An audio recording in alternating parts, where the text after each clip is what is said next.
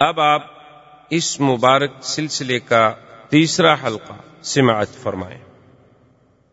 فوراً چونکہ حضور نے آگے کہنا تھا، لا کسرا ولا کیسرا بادل تو یہ سارے انتظامات جو کیے جا رہے ہیں کہ کہیں کنگرے گر رہے ہیں اور روشنی آتی ہے، تو روشنی سے سیدھا قصور شام شام کے محل دکھائے جاتے ہیں۔ کیونکہ میرے مدنی کی ابتدا مکہ سے تھی، مہجر مدینہ تھا اور انتہا شام تھی۔ کیونکہ حضور صلی اللہ علیہ وسلم کو معراج کہاں سے ہوا؟ حضور صلی اللہ علیہ وسلم کا اسرا کہاں سے ہوا؟ مکہ سے شام، بیت المقدس۔ اور یوم معاشر کہاں قائم ہوگا شام؟ بیت المقدس۔ تو لہذا ابتدا تھی اور یہاں سے نور کے ساتھ آپ کا انتہا بھی دکھا دی گئی کہ مدنی کا مولد مکہ ہوگا اور مہجر جو ہے وہ طیبہ ہوگا اور منتہا جو ہے وہ شام ہوگا، بیت المقدس ہوگا۔ اچھا اور خدا کی شان دیکھیں۔ عیسیٰ ابن مریم بھی تصدیق کے لیے کہاں اتریں گے؟ وہی شام۔ تو اب جناب بی بی آمینہ فرماتی ہیں کہ حضور صلی اللہ علیہ وسلم، سرکار دو عالم، رحمت دو جہاں۔ سرکار مدینہ صلی اللہ علیہ وسلم جب پیدا ہوئے تو فرماتی ہیں، یہ تمام دنیا کے بچوں سے ایک علیحدی وضع پہ پیدا ہوئے۔ کہ باقاعدہ مورخین نے لکھا ہے کہ آپ جب پیدا ہوئے تو آپ کے دونوں ہاتھ زمین پہ تھے اور ایسے محسوس ہوتا تھا کہ سجدہ کر رہے ہیں آپ نے اللہ کو اور اس کے بعد ایسے انگلی اٹھائی اور آسمانوں کی طرف دیکھا۔ یہ کوئی تصور بھی نہیں کر سکتا تھا کہ ایک پیدا ہونے والا بچہ یوں کرے۔ بعض علماء نے تو حضور کا کلام بھی نقل کیا ہے کہ جیسے مہد میں عیسیٰ علیہ السلام نے کلام کیا اسی طریقے سے یعنی گود میں اس معاشتہ کے بیٹے نے کلام کیا اصاب اخدود کے واقعے میں باقاعدہ ایک بچے نے کلام کیا موسا علیہ السلام پہ جب تومت لگی تو بچے نے کلام کیا، یوسف علیہ السلام پہ جب تومت لگی تو بچے نے کلام کیا، تو بعض علماء نے نقل کیا ہے کہ حضور نے بھی کلام کیا اور بعض نے اتنا لکھا ہے کہ پہلا کلام ہی یہ تھا، اللہ اکبر کبیرہ۔ الحمد للہ کثیرہ و سبحان اللہ بکرتن باسی اور سیرت پاک کے اس پہلو پہ دیکھیں کہ حضور صلی اللہ علیہ وسلم بی بی فرماتی ہیں کہ ولیدہ مختون ولیدہ مختون و مسرورا کہ حضور جب پیدا ہوئے تو ختنہ ہو چکا تھا، اور حضور جب پیدا ہوئے تو چہرے پہ مسکراہٹ ہے، مسرور ہے خوشی ہے عبد المطلب کو خبر دی گئی۔ کیونکہ حضور کی پیدائش سے چھ مہینے پہلے ہی آپ کے والد عبداللہ تو فوت ہو گئے۔ آپ خدا کی شان دیکھیں کہ والد یوں فوت ہو گئے، پھر بعد میں والدہ فوت ہو گئی دادا فوت ہو گئے، چاچا فوت ہو گئے۔ اور حضور صلی اللہ علیہ وسلم کی وہ شان یتیمی جس کو قرآن نے خود ذکر کیا کہ علم یجد کا یتیمن لیکن آگے بھی کہہ دیا فا کہ میرا مدنی آپ کو ہم نے یتیم نہیں پایا، پھر ہم نے آپ کو خود تربیت دی، خود حفاظت کی۔ کیونکہ کوئی یہ تصور نہ کرے کہ یتیم بچے تو عام طور پہ بھٹک جاتے ہیں، ان کو تو کوئی سنبھالنے والا نہیں ہوتا، نہ باپ، نہ ماں۔ جن کے ماں باپ ہیں، وہ تو کنٹرول کرتے ہیں نا بچے کو، کیا پڑھ رہا ہے، کہاں جاتا ہے، کہاں سوتا ہے، کون دوست ہیں لیکن جو یتیم ہے، اس کا کون فکر کرے؟ اللہ نے فرمایا، نہ نہ، میرے مدنی کو ایسا یتیم نہ سمجھنا، اس کا تو میں خود انتظام کرنے والا ہوں اور میں والدین کو بھی اٹھا رہا ہوں تاکہ اگر کل کو کوئی بچہ قابل ہو تو لوگ کہتے ہیں نا جی اجی ایسے بہرحال کیوں ایسے قابل نہ ہوتا؟ دیکھو کس باپ کا بیٹا ہے۔ تو لوگ اس کی قابلیت کو باپ کی طرف نسبت کرتے ہیں۔ شاگرد کی لیاقت کو کہتے ہیں جی ٹھیک ہے ماشاء اللہ یہ ڈاکٹر صاحب بڑے لائق ہیں، لیکن انہیں کس استاد سے پڑھا ہے؟ استاد بھی تو دیکھو نا اللہ نے فرمایا، میرا مدنی، نہ میں آپ کا باپ رکھوں گا، نہ دادا، نہ استاذ، نہ مدرسہ، تاکہ تیرے کمالات کی نسبت صرف تیرے رب کے ساتھ ہو اور کسی کے ساتھ اور کسی سے نسبت کی ہی نہ جا سکے، کوئی یہ نہ کہے کہ جی باپ کی تربیت نے ان کو بنا دیا۔ اس لیے حضور فرماتے تھے کہ ادبنی ربی فاحسن تعدیبی کہ مجھے ادب جو سکھایا میرے رب نے سکھایا۔ میرے پہ میری میری تربیت میرے رب نے کی ہے۔ تو وہ کیسا ادب تھا کہ آپ حیران ہوں گے کہ پیدا ہونے کے بعد بھی جنہوں نے بائیں پستان سے کبھی دودھ پینا گوارا نہیں کیا، کہ میں نبی ہوں، میرا کام دائیں سے پینا ہے، دائیں ہاتھ سے پینا ہے، دائیں چیز کو پسند کرنا ہے۔ میں یہ سار کو کیوں پسند کروں؟ اندازہ کریں سرکار دو عالم صلی اللہ علیہ وسلم کی تربیت کا۔ اچھا عبد المطلب کو اطلاع ملی کہ آپ کے گھر میں بیٹا ہوا۔ عبد المطلب اس وقت کابت اللہ میں بیٹھے تھے۔ جب ان کو اطلاع ملی کہ آپ کے گھر میں، عبداللہ کے گھر میں بیٹا پیدا ہوا ہے، اور بولے دا مختون و مسرور اور یہ پہلا خوش نصیب بیٹا ہے کہ جو مختون ختنہ بھی ہو چکا ہے، اور جو سرا ہے، وہ بھی خود بخود کٹی ہوئی ہے۔ اس کو بھی کاٹنے کی ضرورت نہیں پڑی۔ حیران ہو گئے، ان کا اچھا؟ تو جلدی جلدی دوڑے آئے اور اپنے بٹے کو اٹھایا۔ اور پتا ہے اور بی بی بھی کہتی ہے، اللہ اکبر۔ اب حالانکہ دیکھیں کہ اس وقت نہ توحید ہے، نہ دین ہے۔ لیکن بی بی آمنا کہتی ہے کہ حضور کے پیدا ہونے کے بعد جو پہلا لفظ میں نے کہا نا حضور کے لیے، جو پہلا پہلا کلمہ میرے منہ سے نکلا اور وہ کیوں نکلا؟ وہ فرماتی ہیں کہ میں ابھی حضور میرے پیٹ مبارک میں تھے کہ میں یہ سن چکی تھی آواز کہ جب بچہ پیدا ہو یوں کہنا۔ ہے کا الواحد من کل حاسد کہ میں تمہیں اس اللہ واحد کی پناہ میں دیتی ہوں، ہر حسد کرنے والے سے۔ یعنی پہلا پہلا کلمہ جو ہے وہ بھی اللہ سے پناہ پکڑے اور حضور صلی اللہ علیہ وسلم کو اللہ کی حفاظت میں دے رہی عبد المطلب نے جو اٹھایا، حضور صلی اللہ علیہ وسلم کو اپنے ہاتھوں پہ تو فوراً کابت اللہ کے اندر لے گئے۔ عبد المطلب لے کے آئے اور سب سے پہلے کعبے کے اندر لے گئے اور کعبے کے اندر جا کے اللہ تبارک و تعالیٰ سے دعا کی کہ مولا، میرا بیٹا عبداللہ تو فوت ہو گیا ہے، لیکن اتنے جو تم نے شان والا بچہ مجھے عطا فرمایا ہے تو اس کی حفاظت فرما۔ اس سے دنیا کے ہر شر سے، دنیا کے ہر حسد سے، دنیا کے ہر انعد سے محفوظ فرما اور اس کو عظمت عطا فرما۔ کابت اللہ کے اندر دعا کر کے واپس آئے اور آ کے بی بی آمنہ سے کہا کہ خیال رکھنا، اس کا چہرہ مجھے بتا رہا ہے کہ ان ابنی حاضال شان اس میرے بیٹے میں کوئی بات ضرور ہونی ہے، یہ ہے کوئی شان والا بچہ۔ اور اسمی ہے محمدہ، میں آپ کا نام محمد تجویز کرتا ہوں۔ اور سرزمین عرب میں یہ رواج تھا کہ جب بچہ پیدا ہوتا تھا تو وہ خود دودھ نہیں پلاتی تھی مائیں۔ دودھ پلانے کے لیے انہیں دیہاتوں میں بھیجا جاتا دور بھیجا جاتا تھا شہروں سے۔ اور انہیں دور رکھا جاتا تھا۔ اس کی وجہ مورخین نے لکھی ہے کہ اصل ایک وجہ تو یہ تھی کہ شہر کی فضا اور جو اور خوراک اتنی صاف نہیں ہوتی جتنی دیہات کی صاف ہوتی۔ دیہات کی فضا بھی قدرتی باتیں صاف ہوتی ہے اور ہوا بھی اور غذا بھی۔ اب بھی دیکھ لیں، آپ شہر میں آپ کو وہ نعمت میسر نہیں آ سکتی جب آپ اپنے علاقوں میں، اپنے وطن میں دیہات میں جاتے ہوں گے تو عجیب سی بات ہوتی۔ یعنی آپ مجھے ایک دفعہ میں سفر کر رہا تھا تو ہمارا علاقے کے ساتھ ہی جسے آپ کہتے ہیں نا، سہارا یا آپ کے ہندوستان میں بھی راجستھان کا جیسے علاقہ ہے، وہ بھی اسی طرح ہمارے ساتھ بھی پاکستان میں راجستھان کے سہارا کا علاقہ ہے اور وہ ہمارے ڈسٹرکٹ سے قریب ہے۔ تو وہاں کچھ دوستوں نے، ان نے کہا کہ حضرت آپ آتے ہیں اور جلسہ، سفر، تقریر، درس، صبح درس، مغرب کو درس، عشاء کو درس، رات کو جلسہ، پھر سفر۔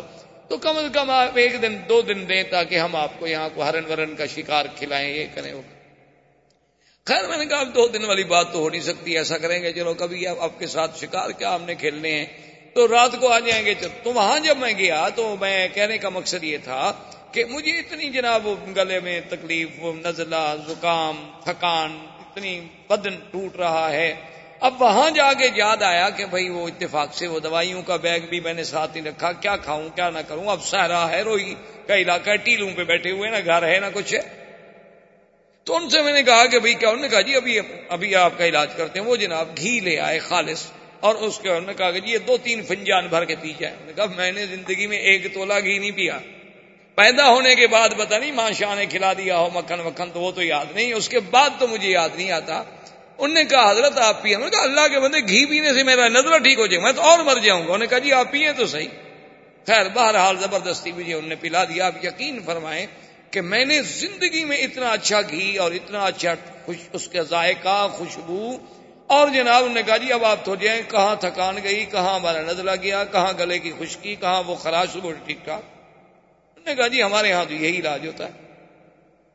میں کہا، یار، یہ عجیب علاج ہے۔ یار تو مقصد کہنے کا یہ تھا کہ وہ جب اتنی صاف ہوتی ہے، خوراک اتنی صاف ہوتی ہے، وہ گھی اتنی اصلی ہوتے ہیں کہ اس میں ملاوٹ کا تصور نہیں ہوتا تب اپنے بچوں کو بیر اور دوسری وجہ یہ تھی کہ شہر کی زبان صاف نہیں رہتی، جیسے غذا صاف نہیں رہتی، اسی طرح زبان صاف نہیں رہتی۔ کوئی حاجی آیا، کوئی کہاں سے آیا، کوئی کہاں سے آیا، کوئی کہاں سے آیا۔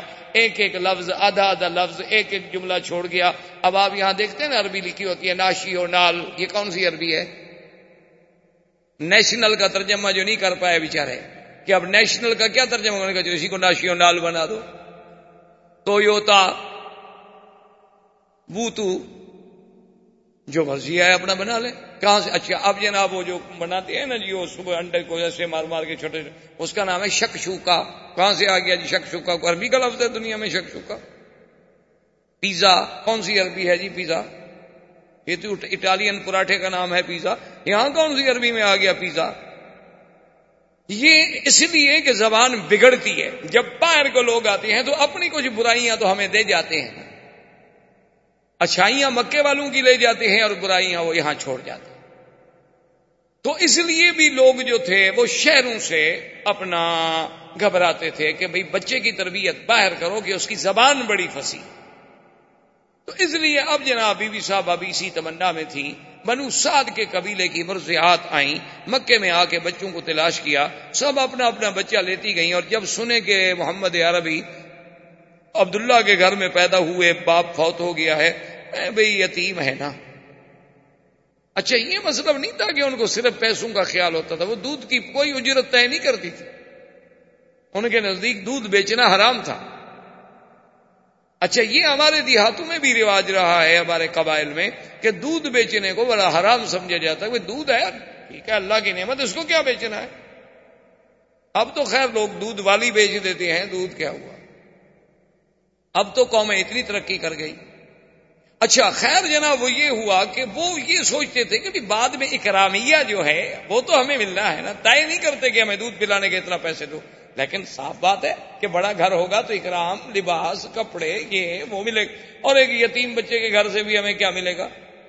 ماں غریب ہے، باپ مر گیا ہے، دادے کی کفالت میں ہے۔ اور اس زمانے میں عبد المطلب کا گھرانہ سب سے زیادہ غریب تھا۔ غربت کی وجہ کیا تھی کہ جو کچھ ہوتا تھا وہ تو حاجیوں پہ لٹا دیتے تھے۔ جو کچھ ہوتا تھا وہ حاجیوں پہ لٹایا جاتا تھا کہ ان کو پانی پلاؤ، شربت پلاؤ، ان کو جناب کھانا کھلاؤ، ان کے رہنے کا انتظام کرو۔ اب اتنے حاجیوں کا انتظام کرنا ہے ایک سردار کو تو اس کے گھر میں بچ کیا جاتا۔ ہے تو بہرحال جب وہ مایوس ہو گئی تو بیٹھے بیٹھے حلیمہ نے جو حضور صلی اللہ علیہ وسلم کی مرضیہ ہیں، دایا ہیں، اپنے شوہر سے کہا، ان کے شوہر کا نام حارث تھا۔ اپنے شوہر سے کہا کہ مجھے کوئی بچہ نہیں ملا۔ اور میں یہ بھی نہیں چاہتی کہ سب لوگ تو بچے لے جائیں اور میں بغیر بچے کے جاؤں۔ تو اب ایسا کیوں نہ کریں کہ ہم اس یتیم بچے کو لے لیں؟ اس نے کہا کہ ٹھیک، اچھی بات ہے، جب اور کوئی نہیں ملا تو چلو خالی رہنے سے تو بہتر ہے۔ کہ کوئی بچہ تو ہم لے جائیں۔ بی بی حلیمہ آئی، آگے دیکھا تو عبد المطلب بیٹھے ہیں۔ ان نے پوچھا، کون ہو؟ نے کہا، میں مرزیا ہوں۔ میں سنا ہے کہ بچہ ہے، یتیم ہے، اور وہ میں لینا چاہتی ہوں۔ انہوں نے کہا اچھا، دیکھ لو کہ وہ یتیم ہے۔ ان کے والد فوت ہو گئے۔ اور تمہیں پتا ہے کہ ہم سرداری کی وجہ سے اور خدمت حجاج کی وجہ سے اتنے تنگ دست ہیں۔ شاید تمہاری خدمت نہ کر سکیں، لیکن ایک بات میں تمہیں بتاؤں، ایسا بچہ تمہیں کبھی نہیں ملے گا۔ اور اس کے بعد انہوں نے پوچھا، ماں، اس موقع تیرا نام کیا ہے؟ تو بی بی کہتی میں نے کہا، حلیمہ۔ نے کہا، قبیلہ تو کہ تمہارا قبیلہ کون سا ہے؟ کہا، بنو سعد. تو فریا فرحن شدیدہ. حضرت عبد المطلب بڑے خوش ہو گئے. کہنے لگے اسمو کے حلیمہ تھی حلیمہ و قبیلہ تو کہ سعد و ابنی محمدہ. تمہارا نام حلیمہ حلم سے ہے اور قبیلہ سعد سعادت سے ہے. لیکن میرا بیٹا بھی تو پھر محمد ہے. صلی اللہ علیہ وسلم. اور بی بی حلیمہ کہتی ہیں کہ میں اندر گئی تو حضور صلی اللہ علیہ وسلم ایک سبز ریشمی کپڑا تھا جو اما نے نیچے بٹھایا ہوا تھا اور اس پہ حضور ایسے سیدھے لیٹے ہوئے تھے اور فرماتی ہے کہ اتنا جمال تھا، اتنا حسن تھا اور اتنی چہرے پہ تبسم تھا کہ میں تو ڈر گئی کہ میں ان کو اٹھا کے نیند سے بیدار کر کے ایسے اس منظر کو کہیں ضائع نہ کر بیٹھوں۔ میں اب ڈر کے مارے ہاتھ نہ لگاؤں کہ چلو سونے دو میرے پاک نبی صلی اللہ علیہ وسلم۔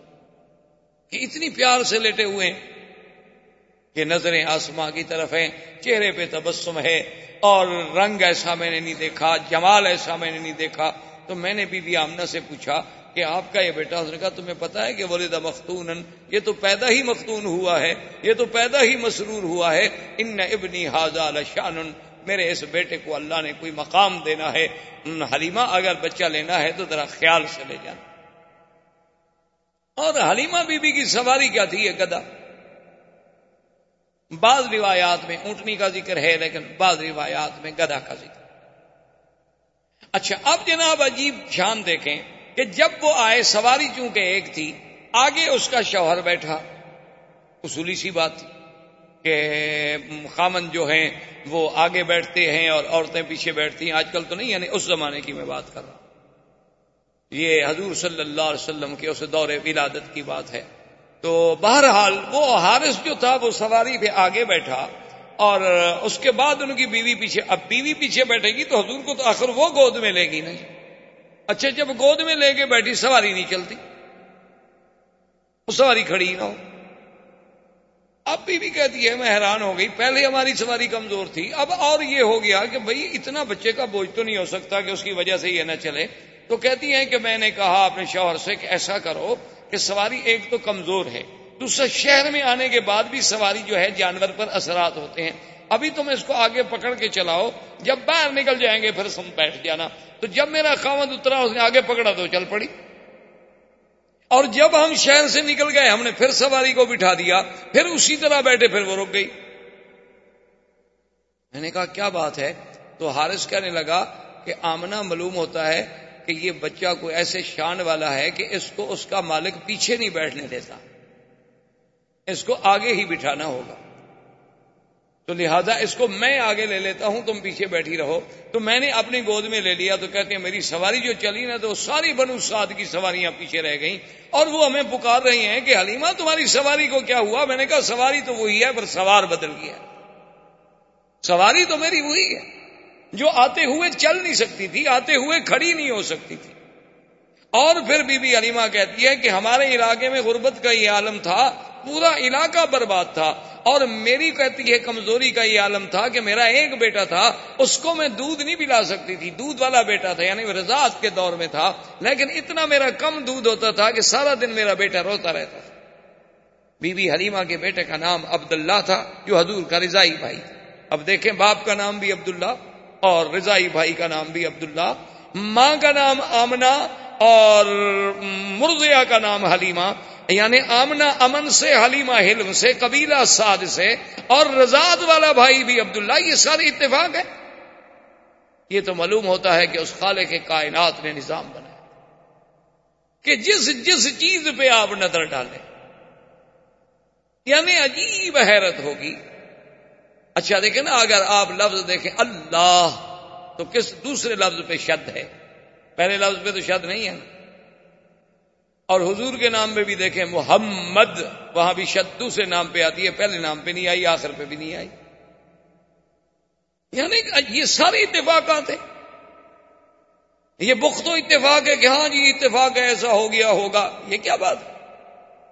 یہ سارے زمین و آسمان کی سٹیجیں جو سجائی جا رہی ہیں، یہ سارے اتفاق نہیں، بلکہ معلوم یہ ہوتا ہے کہ یہ کارخانہ ہستی اللہ تبارک و تعالیٰ نے شاید اسی آنے والی ذات کے لیے پیدا کی کہ اب جناب بھائی کا نام کیا ہے؟ عبداللہ اور آپ کی دو بہنیں بھی ہیں، رضائی ایک کا نام تھا شیما اور ایک کا نام تھا انیسا یا انیسا۔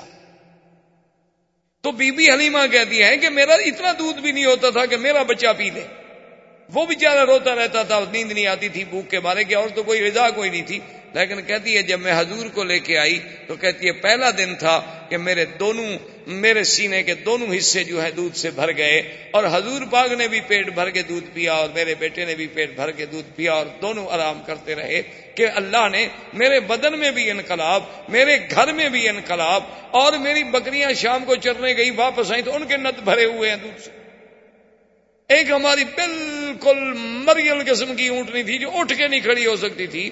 تو میرا شوہر دوڑا ہوا آیا، اس نے کہا، حلیمہ حلیمہ، دیکھا، وہ اونٹنی کھڑی ہے اور دودھ دودھ اترا ہوا ہے، برتن لاؤ، میں دودھ لے کے آؤں، چونکہ اونٹنی کا دودھ عرب کو بڑا محبوب تھا۔ تو اللہ تبارک و تعالیٰ نے حضور پاک صلی اللہ علیہ وسلم کی بی بی حلیمہ کے گھر جانے سے وہ ظاہری برکتیں، وہ باطنی برکتیں، وہ مانوی برکتیں، وہ حصی برکتیں، وہ وجودی برکتیں ایسے اظہار ہوئے کہ دنیا دنگ رہ گئی اور پھر بی بی کہتی ہے کہ حضور کے اپنے بدن میں جو بڑھنے کا انداز تھا یعنی عجیب حیرت کی بات تھی کہ جو بچہ ایک مہینے میں بڑھتا ہے، اتنا حضور ایک دن میں بڑھ جاتے تھے۔ یعنی بی بی صاحبہ فرماتی ہیں جب حضور کی عمر دو سال کی ہوئی ہے تو آپ چھ سال کے نظر آتے تھے۔ اور حضور صلی اللہ علیہ وسلم نے چار مہینے کی عمر میں بولنا شروع فرما دیا۔ اور اتنے فصیح لفظ کہ اب دیکھیں نا حضرت ابو بکر صدیق خود قریشی ہے خود اہل مکہ ہیں۔ کبھی کبھی انہوں نے ایک دفعہ حضور صلی اللہ علیہ وسلم سے کہا کہ یا رسول اللہ، صلی اللہ علیہ وسلم، مجھے بڑی حیرت ہوتی ہے کہ کبھی آپ ایسا لفظ بولتے ہیں کہ ہم عرب ہیں، کرشی ہیں، لیکن ہمیں بھی سمجھ نہیں آتا اس کا ترجمہ۔ تو حضور نے فرمایا کہ ابو بکر، ایسا کیوں نہ ہو؟ ایسا کیوں نہ ہو؟ وہ لطفی قریش برب تفی بنو سعد۔ اللہ نے مجھے قریش میں پیدا کیا اور بنو سعد جیسے قبیلے میں میں نے وہاں تربیت پائی، میں نے وہاں دودھ کا زمانہ گزارا۔ اگر میری زبان پھنسی نہیں ہوگی تو پھر کس کی زبان پھنسی؟ تو اللہ تبارک و تعالی آپ کو بھی اور مجھے بھی حضور کی سیرت پر عمل کرنے کی توفیق عطا فرمائے۔ زندگی باقی تو بات باقی۔ اللہ صلی علی سیدنا محمد والا قال سیدنا محمد، کما صلی تعالی ابراہیم والا ابراہیم فی العالمین، انک حمید مجید۔ برادران اسلام، جیسا کہ الحمدللہ آپ کو علم ہے کہ چند دنوں سے ہم سیرت رسول پاک صلی اللہ علیہ وسلم کے ضمن میں کچھ باتیں کہہ رہے ہیں اور سن رہے ہیں۔ سب سے پہلے درس اول میں جزیرہ عرب کے حالات پہ بات کی گئی کہ حضور صلی اللہ علیہ وسلم سے قبل جزیرہ عرب کا کیا حال اس کے بعد حضور صلی اللہ علیہ وسلم کی بیست کے مطابق جو مبشرات تھے، جو اشارات تھے، جو ارحاسات تھے، جو کنایات تھے، جو معشرات تھے، ان پر بحث کی گئی اور اس کو ذکر کیا گیا درس میں۔ اور پھر تیسرے درس میں حضور صلی اللہ علیہ وسلم کی ولادت باسعادت، حضور صلی اللہ علیہ وسلم کا ولادت کے وقت کے حالات، حضور صلی اللہ علیہ وسلم کے ولادت کے وقت کے معجزات، اور حضور صلی اللہ علیہ وسلم کے لیے اس میں محمد کا تجویز ہونا یہ ذکر کیا گیا اور پھر حضور کی رضاط حضور صلی اللہ علیہ وسلم کا بی بی حلیمہ سعدیہ کے پاس تشریف لے جانا، جیسے عرب کی یہ عادت تھی کہ بچوں کو ولادت کے بعد دیہات میں، جنگلوں میں، دور افدادہ آبادیوں میں بھیجا کرتے تھے تاکہ خالص پلا ملے، خالص لغت ملے، ان کی لغت بھی فصیح ہو، ان کی صحت بھی بہتر ہو اور شہر کی آلودگیوں سے بچ جائیں۔ اور ان کی زبانوں میں بھی کسی قسم کا خلل نہ آئے۔ اس بنا پر حضور صلی اللہ علیہ وسلم کو بھی بی بی حلیمہ، جو قبیلہ بنو سعد کی مرضیہ تھی، دودھ پلانے والی تھی، وہ ان کے نصیب میں حضور صلی اللہ علیہ وسلم کی ولادت آئی رضاعت آئی اور وہ ان کو لے کر اپنی بستی بنو سعد میں، جو قبیلہ ہے بنو سعد پکے اور طائف کے درمیان میں ایک جگہ تھی، وہاں لے گئے اسی ضمن میں ہم نے یہ بھی ذکر کیا تھا کہ حضور صلی اللہ علیہ وسلم کے رضائی بھائی بھی تھے عبداللہ اور آپ کی ایک رضائی بہن بھی تھی جن کا نام شیما تو اب بھی بھی حلیمہ فرماتی ہے کہ حضور صلی اللہ علیہ وسلم کے آنے کے بعد ایسی ایسی برکات کا ظہور ہوا کہ جس کا ہم تصور بھی نہیں کر سکتے کہ ہمارے گھروں میں جو قحط کا عالم تھا، اللہ نے برکتیں پیدا فرما دی۔ بی بی حلیمہ فرماتی ہیں کہ میرا اپنا دودھ اتنا نہیں ہوتا تھا کہ میرا اپنا بچہ جو ہے وہ پی لے اور اچھی طرح نیند لے سکے۔ لیکن حضور صلی اللہ علیہ وسلم کے آنے کے بعد اللہ نے میرے دودھ میں بھی اتنی اضافہ کر دیا کہ اب ایک بچے کے بجائے دونوں پیتے اور دونوں آرام سے سکون کے ساتھ آرام کرتے اور اسی طرح بھی بھی علیمہ سعدیہ یہ فرماتی ہیں کہ حضور صلی اللہ علیہ وسلم کی جو اٹھان تھی وہ عام بچوں سے علیحدہ تھے کہ یعنی جو بچہ ایک مہینے میں بڑھتا ہے، حضور ایک ہفتے میں بڑھ جاتا اور حضور صلی اللہ علیہ وسلم کا لیٹنا، حضور صلی اللہ علیہ وسلم کا باتیں کرنے کا انداز چھوٹی سی عمر میں، حضور صلی اللہ علیہ وسلم کا کسی بات میں جھگڑا نہ کرنا، کسی بات میں تعارض نہ کرنا۔ حضور صلی اللہ علیہ وسلم کا باوجود چھوٹی سی عمر کے ہر چیز میں تیامن یعنی دائیں طرف کو ترجیح دینا، بائیں طرف سے بچنا۔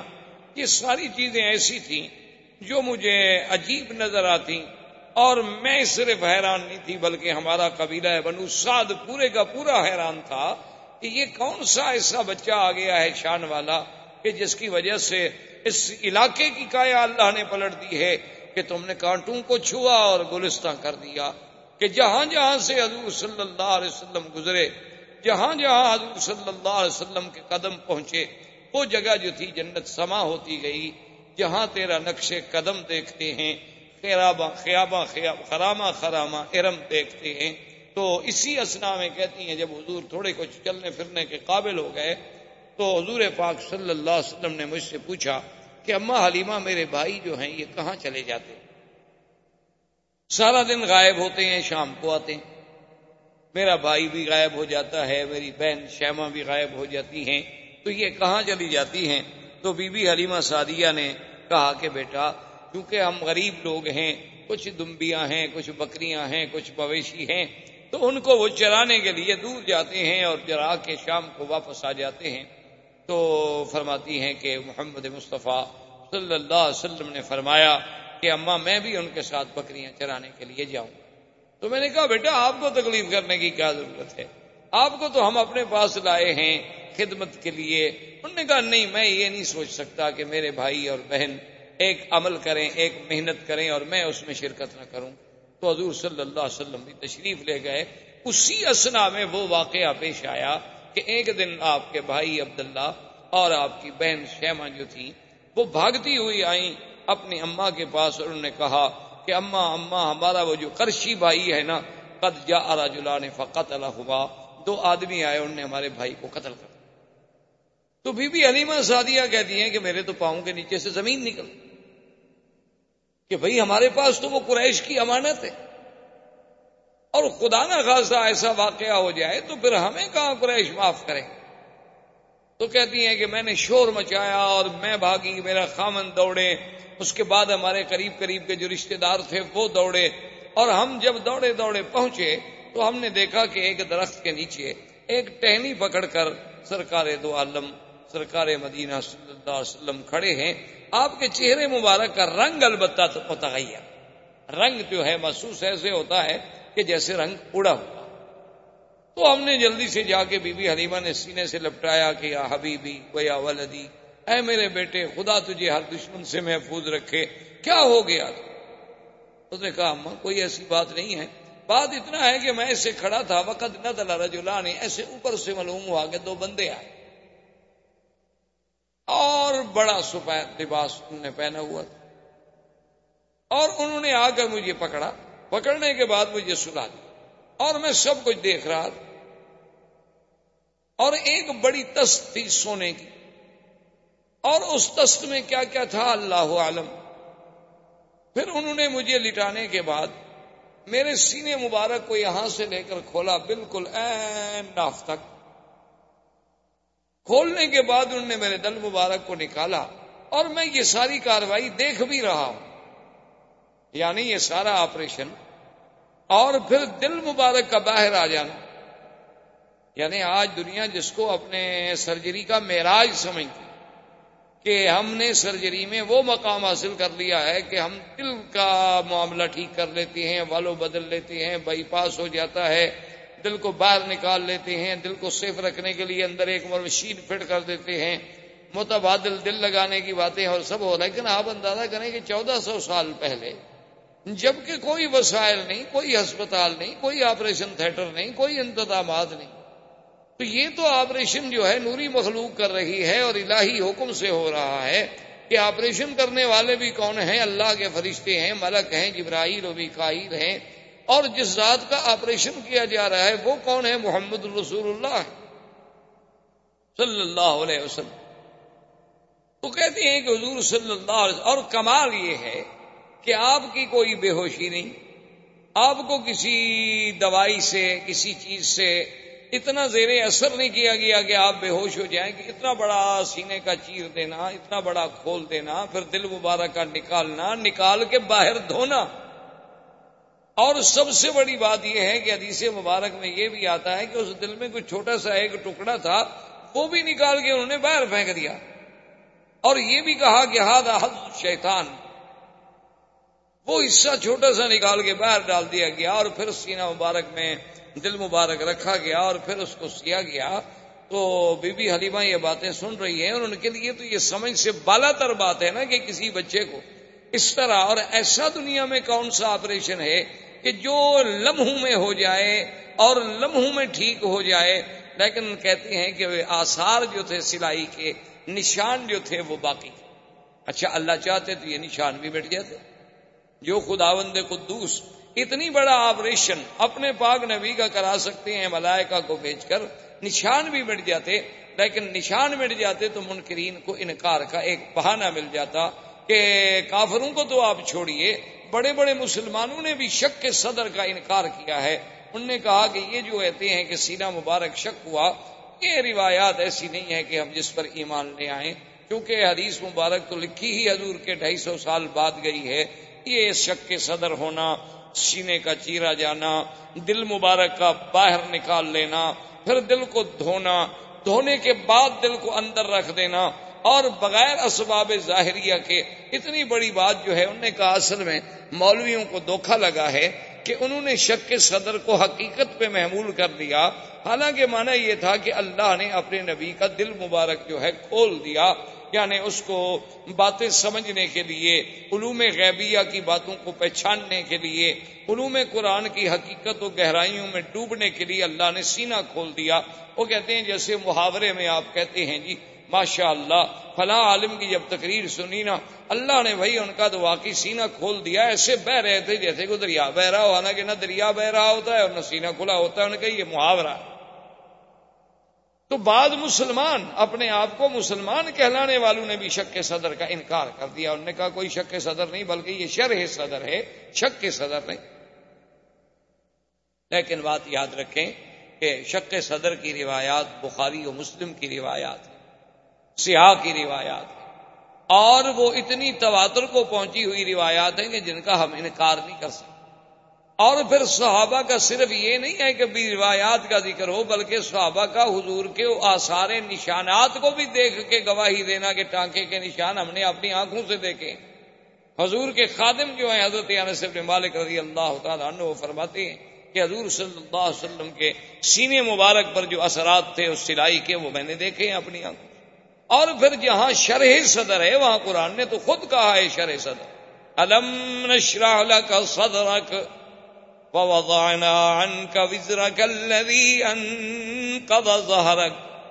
اور اسی طرح قرآن کہتے ہیں فمن يريد الله ان يهديه يشرح صدره للاسلام فهو على نور من ربه۔ اور اسی طرح قرآن نے موسیٰ علیہ السلام کی دعا نقل کی، رب شرح لی صدری ویسر لی امری من لسانی قولی۔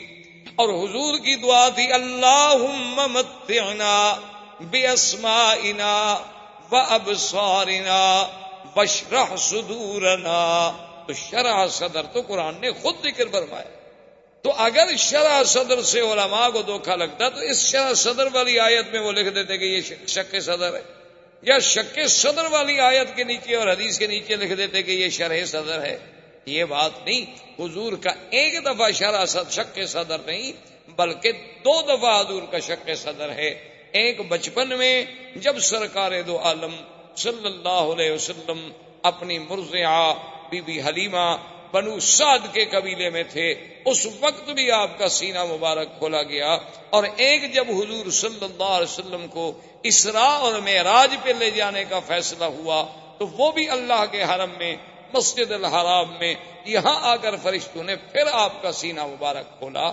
اور اصل وجہ اور حکمت اللہ کی شان یہ تھی کہ آخر حضور صلی اللہ علیہ وسلم جلالت شان کے ساتھ اس میں تو کوئی شک نہیں کہ آپ بشر ہیں اور سید البشر ہیں۔ اس میں تو کوئی شک نہیں کہ آپ ابن عبداللہ ہیں۔ اس میں تو کوئی شک نہیں کہ آپ ابن آمنہ ہیں۔ اس میں تو آپ کوئی شک نہیں کہ آپ عبد المطلب کے پوتے ہیں۔ ابھی ابھی طالب کے بھتیجے ہیں۔ عبداللہ کے بیٹے ہیں۔ آمنا کے لال ہیں۔ بی بی حلیمہ سعدیہ سے دودھ پینے والے ہیں تو علماء نے لکھا ہے کہ وہ تقاضا بشریت کا جو حصہ تھا، اللہ کو یہ بھی گوارا نہیں تھا کہ اس بشریت کی چیز پر کبھی کسی شیطان کے وساوس کا اثر ہو جائے، اللہ نے اس حصے کو ہی نکال دیا کہ وہ چیز ہی باقی نہ رہے۔ اب باقی ہی وہ رہے گا جس کا تعلق صرف اللہ سے ہو سکتا ہے، غیر اللہ کا کوئی تاثر وہاں دخل ہی نہیں دے سکتا۔ اس لیے کہ اللہ کے بندو پر جب شیطان کا اثر نہیں ہو سکتا، تو اللہ کے نبی تو پاک ہوتے۔ تو اللہ تبارک و تعالیٰ نے ان کا ایک حقیقت ہی انتظام فرما دیا کہ اس حصے کو ہی نکال دو۔ اس جگہ کو ہی نکال دو جہاں شیطان کے وساوس کا حملہ ہو سکتا تھا۔ بے اعتبار بشریت کے، ورنہ اللہ کے رسول صلی اللہ علیہ وسلم تو اتنے معصوم ہیں کہ انسان تو انسان، جن تو جن، بلکہ شیطان۔ ایک صحابی نے پوچھا کہ حضور، قرآن پاک میں موجود ہے کہ ہر بندے کے ساتھ ایک ملک ہوتا ہے، ایک فرشتہ ہوتا ہے اور ایک شیطان ہوتا ہے۔ ایک کرین ہوتا ہے شیطان اور ایک ملک ہوتا ہے ہر بندے کے ساتھ۔ تو کیا یا رسول اللہ صلی اللہ علیہ وسلم، آپ کے ساتھ بھی وہ کرین ہے، وہ شیطان ہے؟ آپ نے فرمایا کہ ہے ولا کنہو اسلم۔ ہے تو صحیح، لیکن وہ بھی مسلمان ہو گیا۔ تو لہذا اب وہ بھی میرے خلاف تو کوئی غلط بات تو مجھے نہیں بتا سکتا۔ یعنی حضور صلی اللہ علیہ وسلم کی صحبت کا یہ عالم تھا۔ تو ایک دفعہ تو آپ کو بچپن میں تیار کیا گیا کہ وہ حصہ جو ہے اس کو نکال دیا جائے اور آپ کے دل کو ایمان و حکمت سے بھر دیا جائے کہ انا سنلقی علیہ کا قول ثقیلا پھر ہم نے آپ پر ایک بہت بڑا بھاری قول اتارنا ہے۔ اللہ نے قرآن اتارنا ہے۔ اللہ نے قرآن کے اعلان کے لیے اپنے پاک پیغمبر کو تیار کرنا ہے تو یہ باطنی تیاری بھی ہو رہی تھی، ظاہری تیاری بھی ہو رہی تھی۔ تو اب بی بی حلیمہ کہتی ہیں کہ میں حیران ہو گئی۔ میں نے کہا، اب اس کا حل کیا ہے؟ کیا ہو سکتا ہے؟ تو میں نے بڑی سوچ و بچار کے بعد ایک ہمارے علاقے میں بہت بڑا کاہن تھا، بہت بڑا ماہر تھا، راہب تھا ان باتوں کا۔ تو میں اس کے پاس ان کو لے اور میں اپنے خامند کو بھی لے گی تو اس نے جب دیکھا، تو اس نے کہا کہ نام کیا ہے؟ میں نے بتلایا کہ نام یہ ہے محمد صلی اللہ علیہ وسلم۔ کب پیدا ہوئے؟ بارہ ربیع الاول کی رات میں۔ کہاں پیدا ہوئے؟ مکہ میں۔ کیا دیکھا؟ یہ دیکھا۔ کیا کیا آثار نظر؟ اس کے بعد اس نے کہا کہ حلیمہ، بات یہ ہے کہ اس بچہ جو ہے، یہ کوئی شان والا بچہ ہے۔ معلوم ہوتا ہے کہ شاید یہ سمت کا نبی ہو۔ لہذا اس کو تم بڑی حفاظت سے رکھو، اس کے تو بڑے دشمن ہو تو اب بھی حلیمہ کہتی ہیں کہ میں گھبرا گئی۔ حالانکہ میں دو سال کی عمر میں ایک دفعہ والدہ کے پاس لے گئی تو پھر منتیں کر کے میں لے آئی تھی حضرت کو۔ کیونکہ والدہ کہتی تھی اب دو سال کی عمر ہوگی تو آپ چھوڑ دیں۔ میں نے کہا کہ نہیں نہیں پکے میں بیماری پھیلی ہوئی ہے، کہیں حضور کو تکلیف نہ ہو جائے۔ کیونکہ میں چاہتی تھی کہ یہ برکت میرے گھر سے کہیں دور نہ ہو جائے۔ یہ رحمت میرے گھر سے کہیں نہ چلی جائے، تو اب میں اتنی گھبرا گئی کہ میں حضور صلی اللہ علیہ وسلم کو لے کے سیدھی بی بی آمنہ کے پاس آئی اور میں نے کہا بی بی اب آپ اپنے بچے کو سنبھالیں، میں اب بچے کی حفاظت نہیں کر سکتا۔ تو بی بی آمنہ نے فرمایا کہ حلیمہ، کیا بات؟ تم تو منتیں کر کے لے گئی۔ تو ابھی تو چند ماہ بھی نہیں گزرے، تم پھر خود آ گئی ہو دینے کے لیے۔ کیا تمہیں خطرہ ہے؟ اس نے کہا کہ اب بی بی میں آپ کو کیا بتاؤں؟ کچھ حالات ایسے دیکھے گئے ہیں، کچھ باتیں ایسی ایسی حضور کے ساتھ ہوئی ہیں، اور آپ کا سونا، اٹھنا، بیٹھنا، پھر کہنا کہ دو آدمیوں نے میرا سینہ مبارک کھولا ہے، یہ ایسی باتیں ہیں کہ میں ڈر گئی ہوں کہ کہیں میں اس امانت کو سنبھال نہ سکوں۔ تو بی بی آمنہ نے کہا اچھا تم کہیں اس طرح اس لیے تو نہیں ڈر رہی ہو کہ آپ پر کوئی جن کا اثر ہو گیا؟ تو ان نے کہا، پتہ نہیں ہو سکتا ہے کہ جن کا بھی اثر ہو۔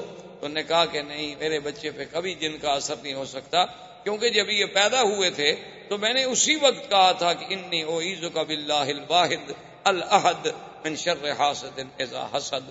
اب دیکھیں کہ بی بی آمنا حضور کو اس وقت بھی اللہ کی پناہ میں دے رہی ہیں پیدا ہونے کی بات۔ حالانکہ وہ تو ان گھرانوں میں پیدا ہوئی جہاں بت پرستی تھی۔